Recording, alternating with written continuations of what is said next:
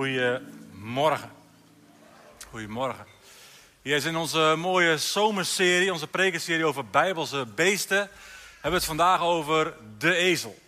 En uh, daar ben ik natuurlijk allereerst wel benieuwd, ook zeker uh, bij de kinderen die er zijn, van wie kent er überhaupt een Bijbelverhaal met een ezel erin? Noem eens wat, roep eens wat, als je iets weet. Biliam, 100 punten. Hm? De Samaritaan. Oh, daar uh, moet ik even over nadenken. Is dat zo? Zat hij op een ezel? Goed. Ja. En aan deze kant, want daar weten ze heel veel over ezels in de Bijbel. Maar hier heb ik nog niks gehoord. Wie? Simpson. Hosanna. Ja, de intocht in Jeruzalem. Jezus komt Jeruzalem binnen op een ezel. En dat zegt heel veel. Hij had ook binnen kunnen komen op, op een paard. Hè. Koningen kwamen vaak op een paard. Maar op een paard zat je als je ten oorlog voer. En op een ezel zat je als je kwam als vredevorst. Dus Jezus komt Jeruzalem binnen als vredevorst. Daar zit al heel veel in. Ik ga het verder niet over hebben, maar het is wel heel mooi. Nog andere verhalen? Ja, nou mooi. Welke dan? Er zijn 109 Bijbelversen met een ezel erin. Dat is best veel. Waarvan wel heel veel zijn opsommingen van bezittingen of veroveringen. Een aantal keer in de Sabbatsgeboden, dat je ook de rund en de ezel een rust verdienen. Daar waar gebruikt wordt als lastdieren. Hè, Jozef en ze, of de broers van Jozef die met ezels vol geschenken naar Egypte gaan in de hoop dat ze kunnen ruilen voor graan. Uh, als rijdier. Nou, Jezus kwam uh, op een ezel binnen. En uh, nog eentje? Is dat zo? Waar staat dat dan? Dat staat in de kinderbijbel. In de kinderbijbel staat dat Jozef en Maria van Nazareth naar Bethlehem reisden op een ezel. Maar als je zeg maar, de, de volledige tekst neemt, dan is daar niet te vinden hoe ze zich verplaatsten van Nazareth naar, uh, van, uh, ja, Nazareth naar Bethlehem en ook niet naar Egypte en terug. Zou kunnen op een ezel, alleen het staat er niet. Nee. Wij, uh, de ezel komt wel voor in, in een aantal bepalende gebeurtenissen in de Bijbel.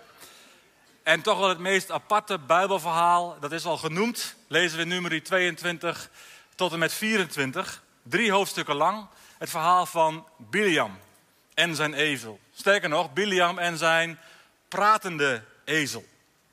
Echt waar. Dus dan is natuurlijk de vraag, oké, wat is daar aan de hand dat een ezel gaat praten? Nou, het volk Israël is inmiddels, ze hebben de uittocht uit Egypte gehad, ze zijn bevrijd, hè, Mozes en de tien plagen. Uh, ze kunnen al heel snel het beloofde land in, uh, maar dat gaat niet door. Waarom niet? Omdat ze God niet vertrouwen. En dan zijn we uiteindelijk bijna 40 jaar verder en bijna iedereen is overleden op Mozes en Jozua en Caleb na. En dan staan ze weer voor de poorten van het beloofde land. En dan hebben ze inmiddels net een aantal uh, veldslagen gehad. Ze hebben koningen en een volken die hun zeer vijandig gezind waren, hebben ze verslagen. En dan staan ze daar voor het volk. En dan heb je daar koning Moab, of koning, sorry, nou ja, koning Balak van Moab. Die denkt, ja, ja, bliksems. Wat daar nu gebeurt om mij heen, en ze staan nu voor mijn gebied, in mijn gebied. Wat er gebeurt met die andere koningen, ja, dat moet mij niet overkomen. Dus wat doet eh, koning Balak? Hij eh, schakelt Biliam in. En Biliam is de zoon van Beor. En de namen van de hoofdpersonen die uh, voorspellen niet veel goeds. Biliam betekent verslinder. Balak betekent verwoester. En Beor betekent verdelger. Kortom, je zou denken heel veel ellende voor Israël. En, en waarom roept Balak dan de hulp van Biliam in? Dat lezen we nummer 22, vers 6. Daar zegt Balak, ja, dat volk, het volk Israël, is te sterk voor mij. Kom erom hierheen om het voor mij te vervloeken. Misschien kan ik het dan verslaan en het uit mijn land verjagen. Immers, wie door u gezegend wordt, is gezegend. En wie door u wordt vervloekt, is vervloekt. Wow. En blijkbaar was Biliam op dat moment een soort uh, internationaal uh, bekende waarzegger, ziener, uh, tovenaar internationaal bekend, want hij moest helemaal opgehaald worden bij de Eufraat. Zo'n 600 kilometer verderop. Nou, 600 kilometer hè, op je ezel, heen en terug, dat duurt een tijdje. Maar blijkbaar was 600 kilometer verderop in die tijd zijn reputatie bekend. En logisch, want normaal gesproken had je ook echt waar voor je geld als je hem ja, inhuurde. Want immers, wie door u wordt gezegend, is gezegend. En wie door u wordt vervloekt, is vervloekt. Als Biliam iets uitspreekt, ja, dan is de ervaring, dan gaat dat gebeuren. Dus daar heb je wel wat geld voor over. Zeker ook koning Balak die ja, de grote dreiging van dat volk Israël voor zich ziet. Dus en als dan de mannen van Balak bij hem komen, bij Biliam, en hem ongetwijfeld veel geld voorschotelen als hij meegaat, dat is wel fascinerend. Dat is een fascinerend verhaal. Dus die drie hoofdstukken lezen vooral eens na. Uh, Biliam zoekt eerst contact met de God van Israël. Hij weet blijkbaar heel goed met wie hij te maken heeft. En de God van Israël, die spreekt ook daadwerkelijk tot hem. In vers 8 in uh, nummer 22 lezen we: Blijf vannacht hier, zei hij, hij, Biliam, tegen de mannen van Balak. Dan zal ik u daarna antwoorden wat de Heer mij zal ingeven. En de Heer antwoordt. En de Heer zegt dat hij niet mee moet gaan. Dus dat doet hij ook niet. Want blijkbaar is er geen eer te behalen, blijkbaar is er geen vloek uit te spreken en dus is er blijkbaar ook geen geld te verdienen. En hoe integer het allemaal ook lijkt, wat Biliam doet, als hij telkens weer Gods stem wil horen, wat hij doet en dat hij daarom ook eerst niet meegaat, omdat hij Gods stem verstaat. Uiteindelijk is dit verhaal wel degelijk één grote poging van Biliam om toch te kijken of hij op een of andere manier niet een vloek zou kunnen uitspreken omdat hem dat heel veel geld zou opleveren. Wat onderaan de streep is al de conclusie, ja, hij is een geldwolf. En dat wordt ook helder in het Nieuwe Testament, in de brief van Judas. In Judas vers 11, waar een beeld van de goddeloze wordt getekend. Daar lezen we, net als Biliam, geven ze zich voor geld over aan bedrog. Dus dat is later in de Bijbel ook het waardeoordeel over Biliam. Hij geeft zich over aan bedrog. Voor wat? Voor geld. Dus eigenlijk al les 1 uit deze geschiedenis gaat over geld. En dat blijft altijd een, een spannend onderwerp. Ook wel in een tijd als deze, als het ook financieel zomaar weer spannend kan zijn. Geld kan zo makkelijk een valstrik worden. Omdat je er ofwel te veel van hebt, of te veel van wilt, ofwel omdat je er gevoelsmatig te weinig van hebt. Dan kan geld zomaar een valse God in je leven worden. En wees daar alert op. En, en blijf jezelf daar zo nu en dan ook op bevragen. En dan komt er een, een tweede poging daarna van Balak. Met, met een nog, want hij denkt, ja, we hebben, gewoon niet goed, we hebben gewoon niet genoeg geld geboden. Dus we moeten nog een keer heen en we gaan gewoon meer bieden. Dus met een nog grotere beloning in het vooruitzicht zoekt, zoeken ze Biliam opnieuw op. En Biliam zoekt opnieuw contact met de God van Israël. Hij denkt, ja, misschien krijg ik toestemming. En dat is interessant, want er is gewoon veel geld te halen. En, Biliam, en hij krijgt uiteindelijk ook toestemming van de Heer om te gaan. Maar de Heer gaf hem wel een voorwaarde mee in vers 20. Waar de Heer zegt, maar je mag alleen doen wat ik je opdraag. In vers 35, maar je mag alleen zeggen wat ik jou opdraag. En dan gaan ze op weg en dan komt onze ezel in beeld. Dus we lezen vanaf vers 21 in nummer 20. Daar zien we de volgende morgen maakte Biliam zich gereed. Hij zadelde zijn ezelin en ging met de Moabitische leiders mee. Maar nauwelijks was hij op weg, rijdend op zijn ezelin en vergezeld door twee van zijn dienaren, of God ontstak in woede. En er zijn allerlei uitleggen waarom God ontstak in woede. Voert even deze preek te ver voor. Ehm, maar dat is fascinerend. Dat God ontsteekt in woede. En een engel van de Heer ging op de weg staan om Biliam tegen te houden. De ezelin zag de engel van de Heer op de weg staan. Met een getrokken zwaard in de hand. En ze ging op weg, ze ging opzij, van de weg af het veld in. En Biliam sloeg de ezelin om haar weer naar de weg te drijven. Hierop ging de engel van de Heer op een smalle weg tussen de wijngaarden staan. En aan weerszijden was een muur. En toen de ezelin de engel van de Heer zag, drukte ze zich tegen de muur, zodat Biliams voet bekneld raakte. En weer sloeg hij haar. De engel van de Heer ging opnieuw een stuk verderop staan, in een nauwe doorgang, waar geen ruimte was om naar links of naar rechts uit te wijken. En toen de ezelin de engel van de Heer zag, ging ze liggen, met Biliam nog op haar rug. Biliam werd woedend en sloeg de ezelin met een stok. Toen, fascinerend, liet de Heer de ezelin spreken. Ze vroeg Biliam, wat heb ik u misdaan dat u me nu al drie keer geslagen hebt? En wat ik eigenlijk heel apart vind, is dat Biliam niet van zijn ezelin valt van schrik. Van wat gebeurt me hier? De ezel begint te praten. Hij begint gewoon een gesprek. Alsof het ook echt de normaalste zaak van de wereld is. Ik vind het vrij bijzonder dat dit gebeurt. Maar hij zegt, joh, je draait een spot met me, zei Biliam. Als ik een zwaard bij me had, dan had ik je al lang gedood. En de ezelin vroeg Biliam, maar ben ik niet de ezelin waarop u al uw hele leven rijdt? Heb ik mij soms ooit eerder zo gedragen? Nee, antwoordde hij.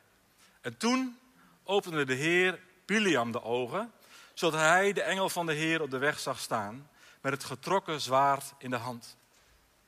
Hij knielde en boog diep voorover. De engel van de Heer vroeg hem: Waarom heb je je ezelin nu al drie keer geslagen? Ik ben hier gekomen om je tegen te houden, want deze reis is tegen mijn wil ondernomen. Deze weg voert naar de afgrond. En driemaal zag je ezelin mij en driemaal is ze voor mij opzij gegaan. Had ze dat niet gedaan, dan had ik jou gedood, maar haar in leven gelaten. Biliam zei tegen de engel van de Heer, ik heb gezondigd, want ik wist niet dat u mij de weg versperde. Maar als wat ik doe slecht is in uw ogen, ga ik terug naar huis. De engel van de Heer zei tegen Biliam, ga maar met die mannen mee. Maar je mag alleen zeggen wat ik je opdraag. En dus ging Biliam met Balaks gezanten mee. Tot zover. Wat een zeggen we dan hè, hier in het noorden. Een engel die door de Heer gestuurd is, gaat midden op de weg staan om Biliam tegen te houden. En de, de ezelin, die ziet die engel staan, maar de ziener Biliam, die ziet haar niet. En, en pas na drie verschijningen treedt de engel op van de Heer en doet twee dingen. Ten eerste laat ze de ezelin spreken, iets wat menselijkerwijs onmogelijk is. En vervolgens opent hij de ogen van Biliam. En eigenlijk wel opmerkelijk dat de ezelin alleen maar vraagt waarom ze drie keer geslagen is. Ze zegt helemaal niks over de engel die ze ziet, over het waarom ze ging staan. En dat het wel handig is dat Biliam weet dat er een engel is. Ze vraagt alleen maar, waarom heb je me drie keer geslagen? Blijkbaar zit daar de belangrijkste les in voor Biliam. En als je verder leest, dan lijkt dit gebeuren ook echt een, een voorafspiegeling te zijn. Van de wijze waarop koning Balak later in het verhaal Biliam behandelt. Dus God laat nu iets zien wat later voor hem van toepassing is. En dat doet God vaker. Want zoals de ezelin drie keer gevangen zat, zoals tussen de engel met het zwaard en de stok van Biliam, zo zal Biliam straks ook drie keer gevangen zitten. Drie keer gevangen, dus aan de ene kant de wil van God om te zegenen, en aan de andere kant de druk van Balak om te vervloeken. En, en, en dan later is het zwaard in de handen van de Heer. En, en hem negeren, de God van Israël negeren, dat zal hem fataal worden. Je zou kunnen zeggen, verderop in het verhaal wordt Biliam als het ware de ezel. De ezel die het goddelijke vaak kan zien en, en die woorden van God zal spreken, ondanks de stok van Balak. En wat er in de hoofdstukken daarna gebeurt is ja, wel fascinerend. Dat blijft wel een woord wat past bij dit verhaal. Biliam die, die ingehuurd wordt tegen een vorstelijk salaris om het volk van Israël te vervloeken, doet ook alles wat er in zijn macht is om dat voor elkaar te krijgen, met offers en al. Maar het enige wat er uiteindelijk uit zijn mond kan komen, zijn zegeningen. Zegeningen over het volk Israël. Halleluja. De heidense tovenaar Biliam wordt nu gebruikt, bijna ja, tegen zijn wil, want hij zou het liefst vervloeken, want dat zou geld opleveren. Maar hij wordt gebruikt als een profeet van de God van Israël. Want er komen alleen maar woorden van zegen uit zijn mond. En als ik deze hele ja, geschiedenis op me laat werken, en dat heb ik in de voorbereiding ook echt geprobeerd, Ja, dan geloof ik van, eh, en ook van, maar wat zegt ons dit? Zo'n verhaal over zo'n pratende ezel, nou, fascinerend, apart ja, en, uh, en we gaan weer door. Maar, maar hier zitten ook diepe lessen voor ons in. Twee en eigenlijk drie belangrijke lessen, maar ook vragen die we eruit mogen halen, die volgens mij volledig relevant zijn, ook voor jou en voor mij. En de eerste vraag is, sta je er voor open? Sta je ervoor open dat God ook tegen jou kan spreken op bijzondere manieren? Op manieren die niet helemaal passen in hoe jij verwacht dat God spreekt tot mensen. En begrijp me goed, Gods stem verstaan heeft allereerst heel veel te maken met zijn woord lezen en zijn woord doen. We kunnen de hele dag openstaan voor openbaring en stil worden. Dat is goed, dat is belangrijk. En dan moeten we denk ik meer doen dan we tot nu toe doen. Maar het meest spreekt God gewoon via zijn woord. Dus dat is de basis van Gods spreken tot jou en tot mij. Maar tegelijkertijd geloof ik dat wij veel van Gods spreken missen. Ik geloof dat God heel veel spreekt tot ons, tot jou, tot mij. En dat we een deel daarvan missen. Doordat we niet alert zijn. Doordat wij dromen die we dromen voorbij laten gaan uh, en weer laten vervliegen. Of gedachten die er zomaar opeens zijn. Niet vastleggen, niet over nadenken, maar laten passeren. En niet handelen misschien wel naar aanleiding van de gedachte die er zomaar is. Of hem niet toetsen. Of er überhaupt niet aan denken dat het van God zou kunnen zijn. Ik een voorbeeld. En dat is een mooi voorbeeld. Het is nu ongeveer 23 jaar geleden. Dus je kunt zeggen dat is best een tijdje terug. Dat ik een droom had. En, en een deel van jullie kent dit verhaal. Het was in de periode dat ik nog als bedrijfseconoom werkte, dat ik zeker drie keer dezelfde droom heb gedroomd. En die droom die bestond eruit dat ik stond te preken in de feesttent, in de feestweek in Alteveer, bij Hogeveen, mijn geboortedorp. En ik vond die droom op dat moment vooral heel grappig. En zo vertel ik het ook aan Claudia. En ik, ik kon er verder niks mee en ik hoefde er verder ook niks mee. Want dat ik stond te preken, dat was natuurlijk één grote grap. Want hoewel ik op dat moment wel al tot geloof was gekomen in Jezus, had ik heel eerlijk gezegd eh, eigenlijk niks met de kerk. Dus dat ik ooit zou gaan spreken in een kerk, dat ik zou gaan werken in een kerk, dat was in het geheel niet voor te stellen op dat moment. Maar de droom die ik eigenlijk afdeed als grappig, die ik parkeerde, waar ik nooit meer aan dacht, ja, later heb ik ontdekt, maar dat was wel degelijk een droom van God voor mij. God liet toen al zien wat later van toepassing zou zijn in mijn leven. En soms zit daar heel weinig tijd tussen, dat God iets laat zien over wat komen gaat. En soms zit daar jaren tussen. Maar heeft God het al wel laten zien. Dit is wat ik voor je heb. En enerzijds geloof ik dat het ook echt iets was voor mijn leven. Dit is wat ik voor jou heb, Arjan, in jouw leven. Als jij daarvoor open staat, als je mijn pad gaat, dan heb ik dit voor je klaar liggen. Spreken. En anderzijds ook gewoon concreet. Want ja, volgende week zondag. Een jaar of. Nou, ik dacht, ik ga het gewoon niet doen vandaag. Maar. Uh, volgende week zondag, een jaar of 23 nadat ik het gedroomd heb ga ik spreken in de feesttent. In de feestweek. In Alteveer. Het gaat daadwerkelijk gebeuren na een jaar of 23. Dus bid voor me, want uh, het mag niet te lang, het mag niet te zwaar. Weet je, uh, zo'n dienst. Um, maar het mag mij wel mega bijzonder worden. Um, God spreekt. En we hebben het vaak niet in de gaten. En soms zijn het maar hele kleine gedachten. Net toen ik nog in aanbidding was van Heer, hebt u nog iets ook voor nu? Is er iets wat ik nog mag zeggen? Dan denk ik opeens aan een Fiat Punto. En denk, ja, nou ja, boeien. Uh, ik heb ooit in een Fiat Punto gereden. Was hartstikke prima auto. Ik heb hem verkocht via Marktplaats aan iemand uit mijn dorp. Uh, die daardoor, door dat contact heen, wel bij ons op de kring kwam en ook bij ons in de kerk kwam. Uh, en ik denk, voor mij moet ik het noemen. Misschien is het voor iemand in deze zaal relevant dat ik nu zeg dat ik moet denken aan een Fiat Punto. Omdat jou dat iets vertelt, omdat jou iets open gaat van, oh wacht even, ik kan nu iets platen rondom een Fiat Punto. Ja, sorry, ik heb geen ander merk, geen ander type, een Fiat Punto. Wat maar zo kan zeggen van, maar nu gaat er iets open. Nu snap ik iets van wat God misschien wil even vertellen en wat ik gewoon als een aardse gebeurtenis heb ervaren. Dus wees alert en wees ook maar vrijmoedig, want ik vind het ook altijd weer kwetsbaar. Dan sta ik hier en dan ga ik als, eh, als, als spreker ga ik het hebben over een Fiat Punto, dat ik daaraan moet denken. Wat is dat voor loze gedachten? Ik heb wel geleerd dat ik gewoon die gedachten mag uitspreken. Je hoort me niet zeggen, God zegt dat, of dit is een woord van de Heer. Jo, hier moet ik aan denken, als ik stil word, heel bewust van de Heer wil nog iets zeggen. Dan moet ik hier aan denken. Nou, een Fiat Punto zit niet voor in mijn gedachten. Uh, dus dan is het iets wat misschien God iets mee wil doen. Dat is ook de ontspannenheid waarmee we de dingen mogen uitspreken. Die we misschien wel denken te ontvangen. Dat we leren om alert te zijn. Ook de dromen die je droomt, schrijf ze op. Heel vaak zijn er, de laatste tijd merk ik bij mensen ook, dromen over zwangerschap. En dan zwangerschap, uh, niet fysiek, omdat je of bijvoorbeeld een man bent, um, of dat nog veel te jong of veel te oud bent. Maar dat die zwangerschap een droom is die iets wil zeggen over iets nieuws wat God wil doen in je leven. En zo kunnen er allerlei dromen zijn. Zo kunnen er allerlei gedachten zijn waar het goed is om af en toe echt terug te trekken van, maar wat, wat komt er dan voorbij?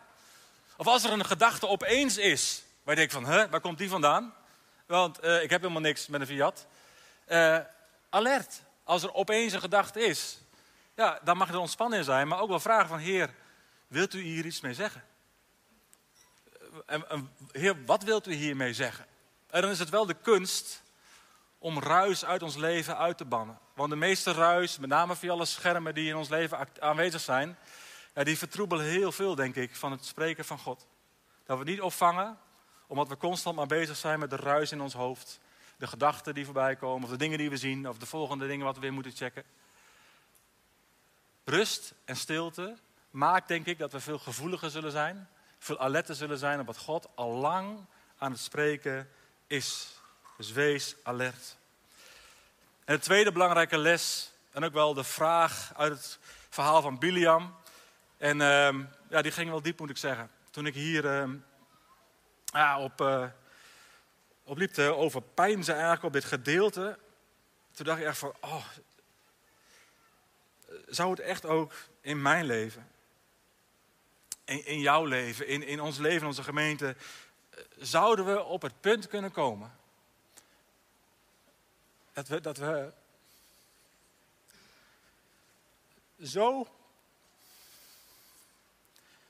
onder de invloed staan van God alleen dat er alleen nog maar zegenende woorden over onze lippen komen. Want woorden van zegen en woorden van vloek. Man, wat hebben die nog steeds een mega impactvolle uitwerking. Woorden zijn scheppend, zegt de Bijbel. Woorden van zegen zijn scheppend. Maar ook woorden van vloek zijn scheppend. En Biliam, hij kon niet anders. En dan denk ik, oh Heer, hoe kan ik op de plek komen dat ik niet anders kan dan alleen maar woorden van zegen uit te spreken. En want zegen is in de Bijbel het uitspreken van iets goeds over iemand. En vervloeken is het tegenovergestelde van zegenen. Het uitspreken van iets slechts over iemand. Onheil. En beide begrippen, als je de hele Bijbel op je leeft, ja, die vertegenwoordigen een absolute realiteit. Zo realistisch dat zelfs Jezus tot een vloek gemaakt moest worden. Zodat wij bevrijd kunnen worden van de vloek. En in plaats daarvan zegen kunnen ontvangen. En wat zijn dan zegenende woorden die, die door ons of die over ons uitgesproken kunnen worden? Ja, eigenlijk is het ook wel weer eenvoudig. Elk woord dat ons meer verbindt met de Heer, is een zegen. Elk woord dat ons dichter bij God brengt, brengt ons meer in het licht. En brengt ons meer in de vrijheid. Woorden die ons versterken. Woorden die ons bekrachtigen. Woorden die dingen in ons tot leven roepen. Woorden die aansporen. Aansporen en bekrachtigen in onze identiteit die we hebben in Christus. In onze relatie tot de Heer, maar ook die ons aansporen in de relatie tot de ander. Woorden die uitwerken dat het woord meer in ons tot leven komt. Dat de geest meer ruimte komt. Dat we oprecht radicaal Jezus gaan volgen. Kortom, woorden die leven brengen. Met een hoofdletter L. En wat zijn dan vervloekingen die zomaar door ons of over ons uitgesproken kunnen worden. Als we denken aan het woord vervloeking, dan kunnen we heel snel denken van ja, dat, dat, zijn dan, dat komt van mensen die eh, actief zijn in het occultisme, die vanuit andere bronnen putten en die vloeken uitspreken over christenen. Ik geloof zeker dat dat gebeurt. En uh, ik geloof zeker dat er ook vloeken over mij en over ons worden uitgesproken. En ik heb allerlei vormen van gebed in mijn leven, maar één is gewoon een onderhoudsgebed. Elke dag. Gewoon voor de zekerheid. Elke dag. En als ik het vergeet, dan doe ik het zeker zes keer in de week. Verbreek ik in de naam van Jezus elke vloek die op wat van hier maar over mij en mijn gezin wordt uitgesproken omdat ik geloof dat de tegenstander niet stil zit. Omdat ik geloof dat vloeken heel effectief kunnen zijn over levens, ook als het andere bronnen geput worden. Je ziet het hier bij Biliam en Balang. Wat hij vervloekt, is vervloekt. Dat is zijn reputatie. Dus dat is blijkbaar wat er heel veel gebeurt. En ergens is het ook een zoektocht. Want kunnen, kun je als christen vervloekt worden? Ik geloof dat er ergens, omdat ik het heb ervaren in mijn leven, ook het ervaren van het verbreken ervan en de vrijheid die dat geeft, dat het blijkbaar ergens actief kan zijn. Dus dat is iets wat je mee kunt nemen in je onderhoudsgebeden. Het verbreken van vloeken die over jou en je gezinsleden zijn uitgesproken in de naam van Jezus. En tegelijkertijd zijn niet altijd woorden die zijn uitgesproken door mensen die putten uit andere bronnen. Ook ik kan zomaar een vervloeking uitspreken, een vloek uitspreken over mezelf of over de ander. En misschien is het in je leven veel gebeurd. Loop nog steeds rond met een vloek vanuit jouw gezin omdat je ouders te vaak hebben gezegd: het wordt nooit wat met jou. Een vloek kun je makkelijk over jezelf uitspreken en zegt: ja, ik zal toch wel weer ziek worden. Het lukt me toch niet. De vloek als een zichzelf vervullende profetie. Het zijn woorden die dood brengen. Woorden die iets doen afsterven in ons. En we spreken ze zomaar uit. Ik ook. Dus laat dan Psalm 19, vers 15 steeds opnieuw de toets zijn. Laten de, de woorden van mijn mond en de overleggingen van mijn hart God welgevallig zijn. En laten we alert zijn in gebed. Laten we daarin ook stil worden. Laten we erin bidden om openbaring en inzicht. Heer, wilt u laten zien? Wilt u openbaring geven waar er in mijn leven nog vloeken actief zijn? Wilt u laten zien waar mijn tong nog een bron is voor vervloekingen van anderen of van mezelf? En ik geloof dat de Heer daarin wil spreken. En misschien ervaar je wel van, zou dat de zwaarte kunnen zijn die ik in mijn leven ervaar? Bid daarover. En misschien ook wel nu, straks, naar de, naar de preek. Ga naar ministrygebed en ga samen bidden. Ga samen de Heer zoeken. Van Heer, wilt u spreken? Wat zit hier? Of als je weet dat er heel veel dingen over je zijn uitgesproken, of jezelf het altijd maar weer over jezelf hebt uitgesproken. Verbreek het in de naam van Jezus. En bijvoorbeeld, doe het samen. Ik sluit af. En ik sluit af met Biliam, want ik vind het een fascinerend verhaal. Maar ik vind het ook een heel verdrietig verhaal. Want Biliam, man, hij ziet zoveel van God. Hij ervaart de kracht van God. Hij hoort het spreken van God. Hij spreekt zelfs namens God, namens God. En toch, en toch leeft hij niet met God. En leeft hij niet voor God. Hij komt ook heel tragisch aan zijn einde. Zo dichtbij. En toch zo ver weg. Laat alsjeblieft in jouw leven niet gebeuren. Dat je genoeg van God ziet maar dat je zelf niet leeft in een levende relatie met Hem.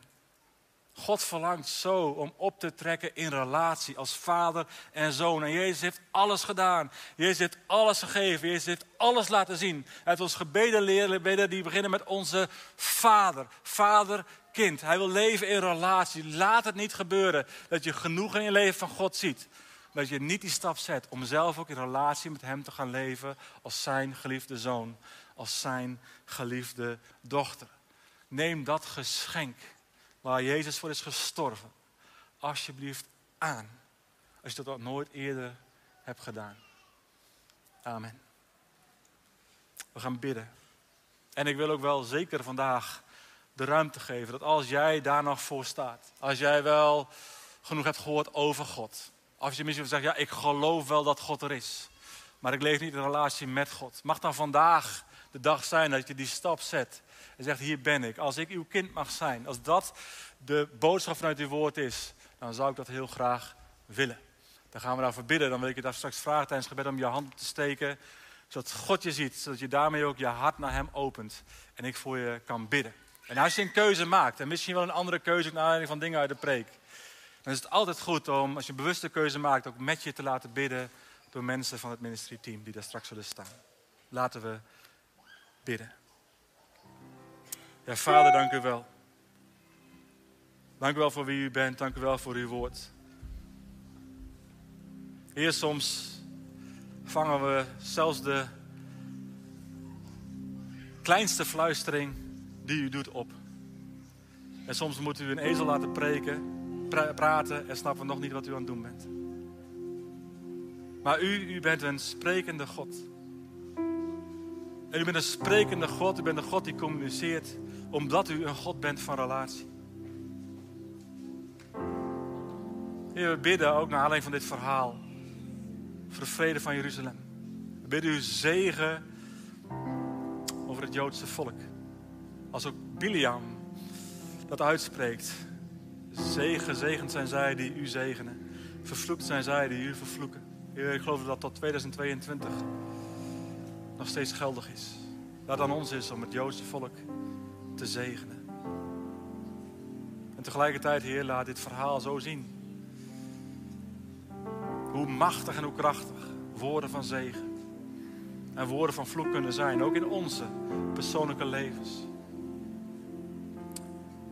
Heer, en waar dat van toepassing is, bid ik ook dat u op dit moment door uw Heilige Geest openbaring geeft. Inzicht geeft. Heer, als uh, we bewust moeten worden van vloeken die door anderen zijn uitgesproken over ons. Die we zelf hebben uitgesproken. Heer, wilt u het laten zien? Wilt u het op dit moment in gedachten brengen? Misschien wel letterlijk de persoon die het uitspreekt. Als wij stil worden, Heilige Geest, spreek.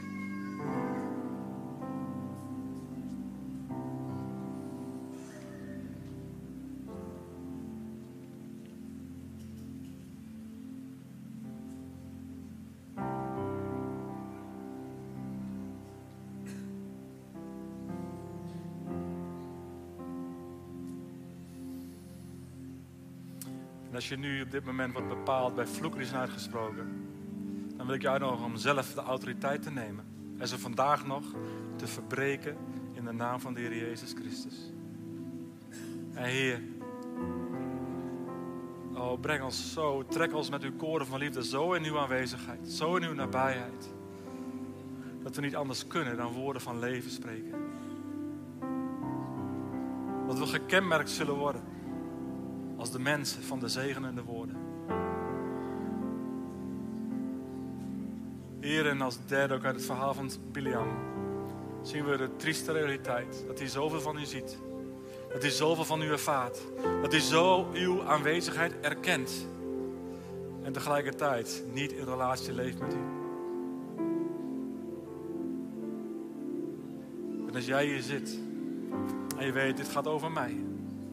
Ik bezoek het misschien wel. Of ooit heb ik geloofd en ik ben afgedwaald en ik ben op de weg terug. Of ik heb al heel veel gezien van God en ik vond het altijd wel prima, want ik wil ook niet dichtbij komen, want ik vind dat spannend. Geloven in God is iets moois. Maar als dat het enige is wat het is in jouw leven, dan doe je jezelf zo tekort. Dan doe je eigenlijk God zo tekort. Want hij wil zich aan jou bekendmaken als vader. Die je lief heeft. En als jij nog voor die stap staat om jezelf eigenlijk over te geven aan God. Als je gelooft dat Jezus is gestorven voor jou aan het kruis. daarmee, met dat geloof, heb je het kindschap van God ontvangen. Mag je het ontvangen. En je zegt, dat is voor mij. Ik kies nu. Om eigenlijk van een geloof die stap te maken naar kindschap van God. Ik mag het ontvangen als geschenk door wat Jezus heeft gedaan. Dan nodig je uit om je hand op te steken, zodat ik ook met je kan bidden. Je steekt je hand niet op naar mij, maar naar de Heer. God ziet je hand naar links. God ziet je hand hier in het midden. God ziet je En hij verlangt relatie met je. Zijn er meer mensen die zeggen, ja, dit is voor mij nu moment. God ziet je helemaal achterin. God ziet je hand ook hier links. Vader, dank u wel voor deze broers en zussen die zeggen, ja, ik heb genoeg toegekeken. Ik weet niet wat je reis is geweest, maar hier ben ik. En ik verlang naar dat kindschap. O Vader, reinig hen door het bloed van Jezus. Vervul hen door uw geest. Heer, en sterk hen in hun identiteit. Van deze dag, dat het niks anders is dan dat ze uw geliefde dochter, uw geliefde zoon zijn. En dat dat de identiteit is van waaruit ze verder leven in navolging van u, Jezus. Dank u wel, Jezus. Halleluja. Amen.